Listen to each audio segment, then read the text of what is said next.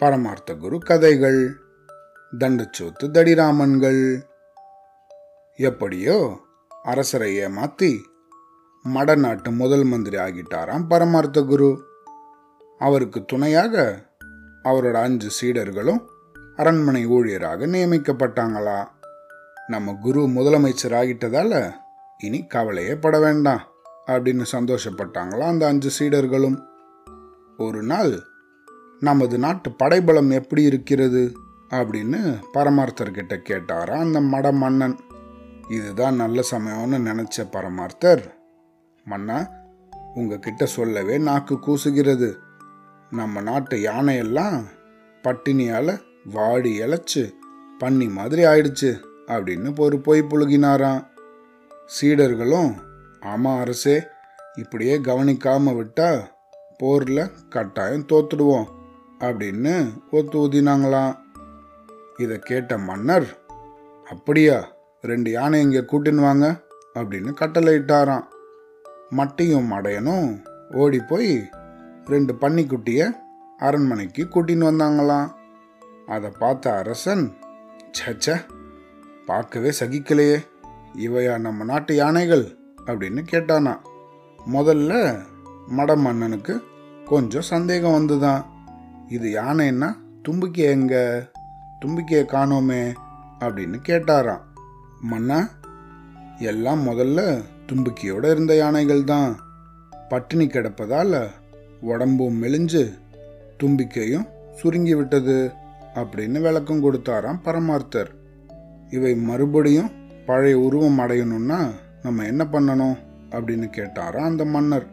மன்னா இன்னொரு விஷயம். அதையும் பாருங்கள் அப்புறமா என்ன வைத்தியம் பண்ணோங்கிறது சொல்கிறோம் அப்படின்னு சொன்னாராம் குரு.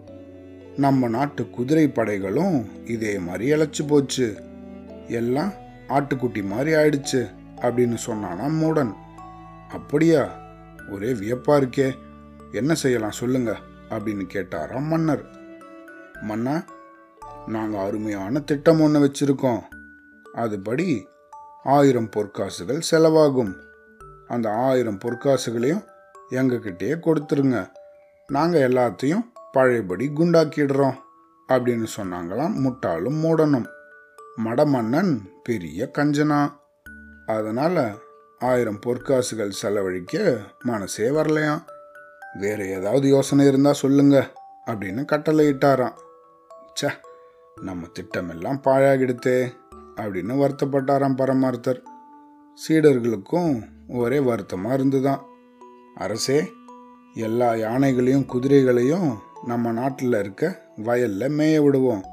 கொஞ்ச நாள்ல எல்லாம் சரியாயிடும் அப்படின்னு சொன்னானா மண்டு. இதை வேணா செய்யலாம் அப்படின்னு சொன்னாரா அந்த மன்னர். பரமார்த்தரோட ஆணைப்படி மடநாட்டில் இருந்த பன்னிகள் ஆடுகள் எல்லாம் அவிழ்த்து விடப்பட்டுதான். எல்லாம் சேர்ந்து குடிமக்களோட வயல்ல போய் பயங்கரமாக மேய தொடங்கிச்சான். ரெண்டே நாளில் எல்லா வகையான தானியங்களும் பாழாயிடுச்சான் அடுத்த மாதமே நாடு முழுக்க பஞ்சம் ஏற்பட்டுதான் பல பேர் சாப்பாட்டுக்கே வழி இல்லாமல் திண்டாடினாங்களாம். பரமார்த்தரும் சீடர்களும் ஒரு பயனும் இல்லாமல் தண்டச்சோத்து தடிராமனா இருக்கிறத பார்த்த மன்னன் எல்லாரையும் விரட்டி அடிச்சாங்களாம். அடடா எப்படியாவது ஆயிரம் பொற்காசை சம்பாதிச்சிடலாம்னு நினைச்சோமே. கடைசியில் இப்படியெல்லாம் பாழாயிடுச்சே அப்படின்னு புலம்புனபடி பழையபடி மடத்துக்கே திரும்பி போயிட்டாங்களா? அவ்வளோதான்